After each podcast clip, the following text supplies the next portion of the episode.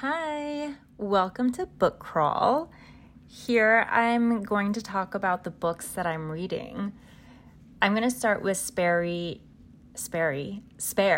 by Prince Harry because everyone's talking about it, and if you haven't heard of it, super jealous of you for living under a rock. Good for you. But whether or not you care about the royal family, you still probably know, like, there's a book out there that was just released. People are saying something about, like, a frostbitten penis. Like, you probably know enough, and it's most of it was probably against your will. Like, you probably have someone like me in your immediate circle that just don't know how to shut the fuck up about it. So if you're, like, sick of the discourse surrounding this book, like, you're definitely in the right place. A small disclaimer before we start. I have absolutely no backbone. It's made of jelly. And I started drinking the Kool-Aid pretty fast. Like, I'm straight up chugging it by, like, halfway through the book. I read Revenge by Tom Bauer. He's, like, a royalist journalist, is that, like, a word? And I didn't make it even through, like, a quarter of the book before I went on a smear campaign against her. Like, Queen Elizabeth should give me a personal thank you for how much work I put into this. But watch me be like a Megan Stan by the time I'm done with this book. That would be a new level of self-hate unlocked for me. Yeah, can't wait. Anyway, enough dilly-dallying. Let's get right into it. So the first chapter is about how he learned that his mom got into a car crash. Prince Charles, I don't care that Queen Elizabeth is dead. Until his coronation in May, he's still Prince Charlie to me.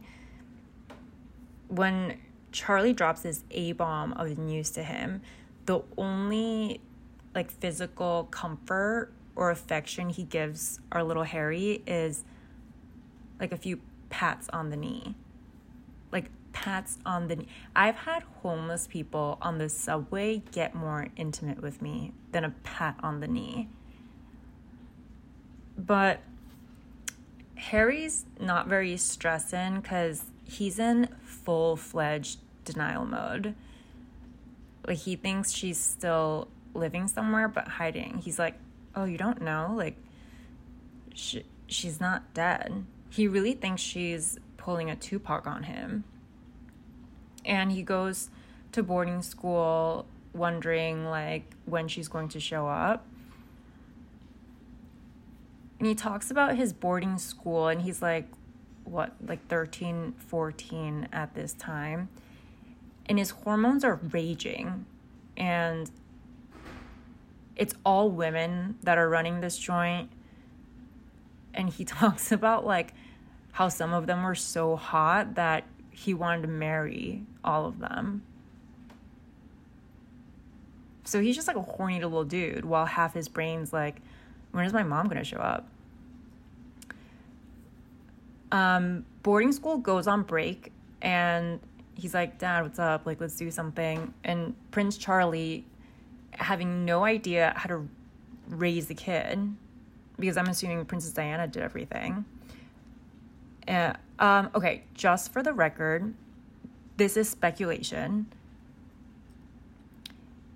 I feel like I just, like, object your honor to myself.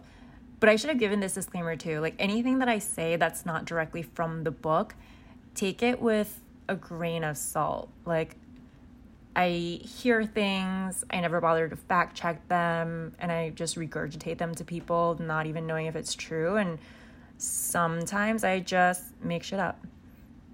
And I made that up about Prince Charlie because I don't really like him. But, okay, now that that's cleared up, so Prince Charlie doesn't know what to do with this kid and feels like he's just going to get himself into trouble if he stays in London. So he's like, hey, yo, let's go to Africa. And they meet the Spice Girls there, and they go to a Spice Girl concert, and Harry says he didn't even care about them. It like really kills me when I see other people living out my dreams and they're not even grateful. Like, what I would have done for Spice Girl tickets at that age. He mentions that it was weird to see Baby Spice in a Union Jack. Okay, Harry, you're like a horny little dude. Like, when you're looking at Baby Spice, like, I don't really think that's what you're thinking. But, okay, it's your book. So, moving on. He has a good time. He comes back and he goes back to boarding school, and he could not care less about school. He just doesn't give a shit. And his least favorite subject is history, which, yeah, I'm not going to lie, history sucks. But his teacher calls him out and is like, you should be paying more attention. Like, this is your own family. And Harry says he was so pissed about that, but I don't really understand, because first of all, if we were learning about my family and all the crazy things they did, I would be so interested. Not only would I be interested, but I'd be so proud of it. Like, yeah, like, did you hear what my great-great-aunt did? Like, don't fuck with me. Like, my great-great-grandfather chopped off heads. Like, they were Paz dispensers. Like, what'd you say? I mean, needless to say, Harry and I aren't a great deal alike. So, okay, he was mad. We get it. School was hard. Yeah. And in chapter 14, he actually addresses the James Hewitt conspiracy. I don't know if it's big enough to be like a conspiracy or if it's just a rumor. Well, it's a rumor that's true. Some people are just like in denial of it. But if you're not aware, there's this rumor that Prince Charles isn't Harry's real dad. James Hewitt, one of Princess Diana's lovers, looks just like Harry but older. There is no way that this man is not Harry's baby daddy. Like, he's a redhead, and when he smiles, he's got the same vibe. Like, you cannot fake a vibe. In the book, Harry squashes it pretty fast, saying that the affair happened long after he was born. But, okay, Harry, but, like, what do you know? Like, you were an infant. Like, you were there, but you also weren't there, you know? You were there when you were being conceived, but okay. Anyway, the media presses on about this to the point that Prince Charlie, like, actually had to sit him down and reassure him, no, you are my son, which is nice of him to lie to his son, but, you know, your son has got eyes of his own. Anyway, so the other woman, Camilla, who we all collectively hate, I'm somehow, like, speaking on behalf of everyone now. Prince Charles is, like, not hiding the fact that they're dating now. Like, they're blatantly dating. He, like, doesn't care that everyone hates him and her because they killed their beloved Diana. He's just so proud of it. He would make them Instagram official, like, if that was a thing. He introduced her to Harry and William. And, oh, by the way, Harry calls William Willie this entire book. Like, it's so bizarre to me. So she's introduced to the boys. They're like, what's her deal? But, like, we can see that she makes you really happy, even though she made our mom so miserable. But we want you to be happy, so date her. Do whatever you want. Just be with her. Be happy. But just only one thing. Just don't marry her. And Charlie's like, okay, I respect your opinion. Thank you for your thoughts. Understand where you're coming from. but fuck you all, I'm gonna marry her anyway. Which, side note, is honestly just karma for her, because have you seen the video of Prince Charles right after Queen Elizabeth died? I think it was his first appearance on TV. He had to sign something, and I think the pen was bleeding on his fingers. And oh my, okay, side note, Google his fingers. Whatever you're going, like, it will be such a laugh. It'll make you feel 100 times better, I promise. Like, there's nothing you can possibly be going through that's like, that will not make you grateful that you don't have sausage fingers like his. Like, they're just so bizarre. All right, okay, wait, I have to come back. Coming back.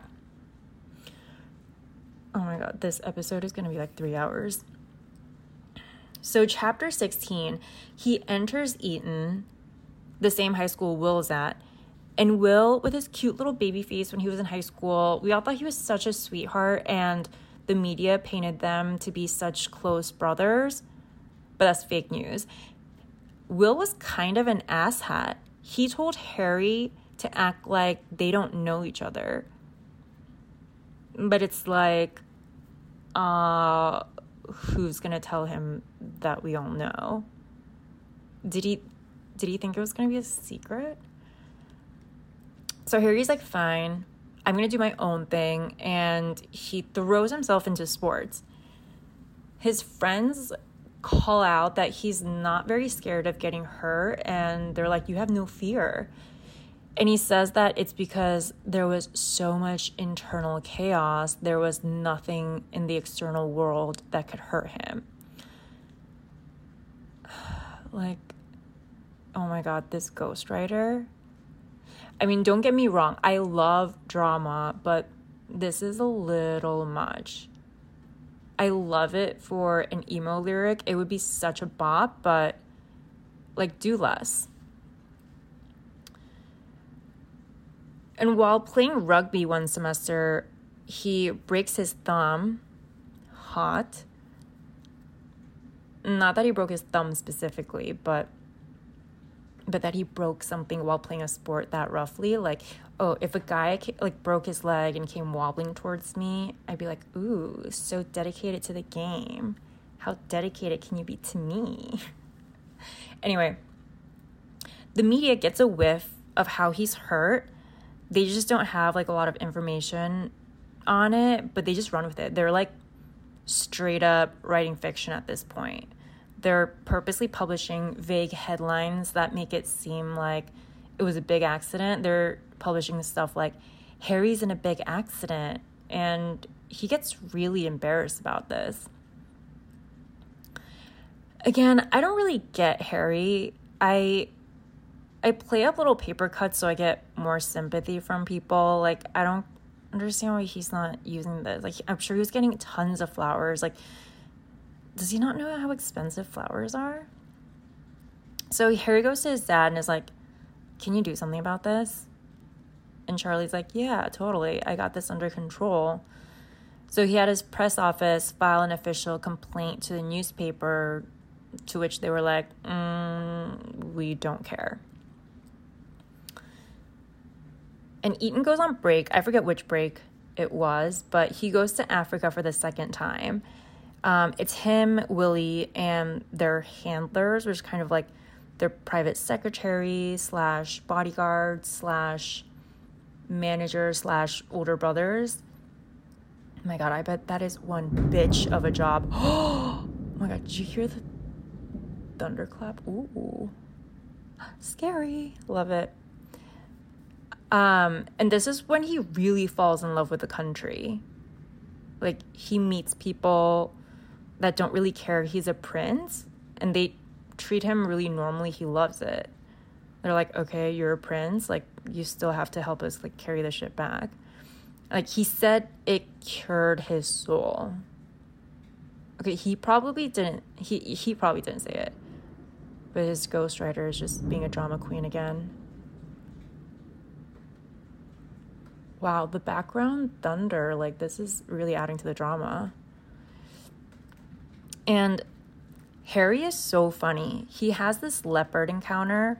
The leopard was just chilling. I mean, it's like basically his front yard. And he sees these like British boys camping in his zone. So he's just like checking out what their deal is.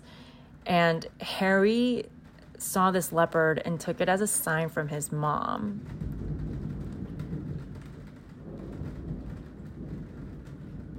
Why is this thunder making this podcast seem so like ominous and eerie? Like the timing is just so bizarre. Oh, and it's like raining so hard. A little ASMR. So he's convinced that it was a sign from his mom. And he's like, she had a message that she wanted to send me. Like, all the while he's like still half-heartedly thinking she's hiding somewhere. He goes back to Eton and becomes a stoner. And he talks to a fox when he's high. And he thinks it's another message from his mom. And he's like, I wonder what she wanted to say to me. With all due respect, if he was smoking as much as he was, I'm going to say that fox was probably a raccoon. Or better yet, like a stray cat. If it was a really strong strain, it probably could have been like a pile of garbage. No, it's probably not New York, so not long after that, one of his private secretary dudes, he asks Harry if he's doing drugs. And at this time, Harry's just like smoking up, but he's not doing any like real drugs, you know, like his nose is still like virgin and pure. He's just smoking up. But the newspapers are like, no, we don't like that answer. And we think you're a druggie. And they just published these headlines saying that he's a full-blown addict, he needs rehab, he's absolutely out of control, like bad boy Harry, etc., etc. Like, I'm imagining, like, can you imagine, like, you're just living your life, and say you were a junkie, like, no judgment, and you see it on the newspapers, like, if it was true, like, you'd have a total meltdown. But even worse, say you're not a junkie and you're just trying to live your life as a humble prince at the fanciest school in Britain, just trying to live quietly, and you find out surprising news about yourself that you didn't even know at the same time everyone else is finding out. Like, I mean, that's such a bummer. Like, bummer doesn't even begin to describe like how annoyed, no, like how distraught I would be. But the nice rehab centers, they're kind of like wellness retreats. Like, they're quite nice. I wouldn't mind. It wouldn't be the worst thing in the world. Just spa all day. But yeah, no, it's like, it's so messed up. It's like terrible. I mean, super catchy headlines though, but yeah, horrible. And in chapter 35, he talks about Princess Margaret, which is actually so random. I always forget that they exist in the same world. The way he describes her is so funny. She just didn't give a shit about him. Like, she had no interest in talking to him. Absolutely no curiosity at all about his life. Like, he was just there. They were just coexisting. But in her defense, she's gone through a lot of shit. So at that old age, she's probably like, I'm not going to do anything I don't want to do. And he's a teenage boy. Like, who really wants to talk to a teenage boy? Chapter 36, he returns to the drug conversation. And someone from the press office, so a little background context on, like, how this works.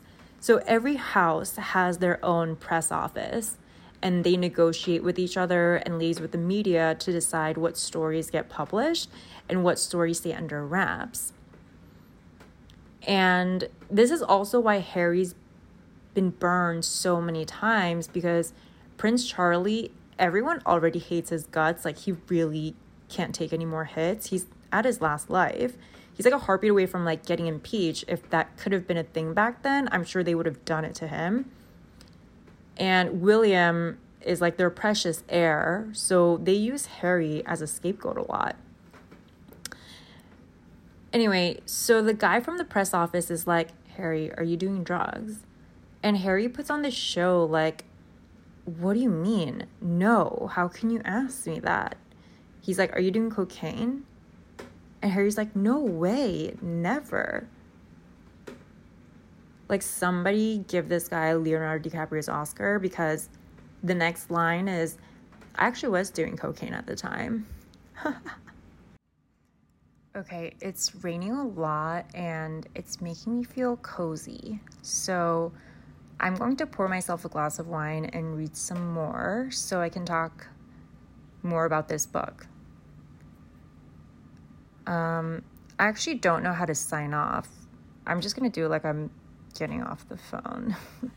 Okay, thanks for listening. Talk to you later.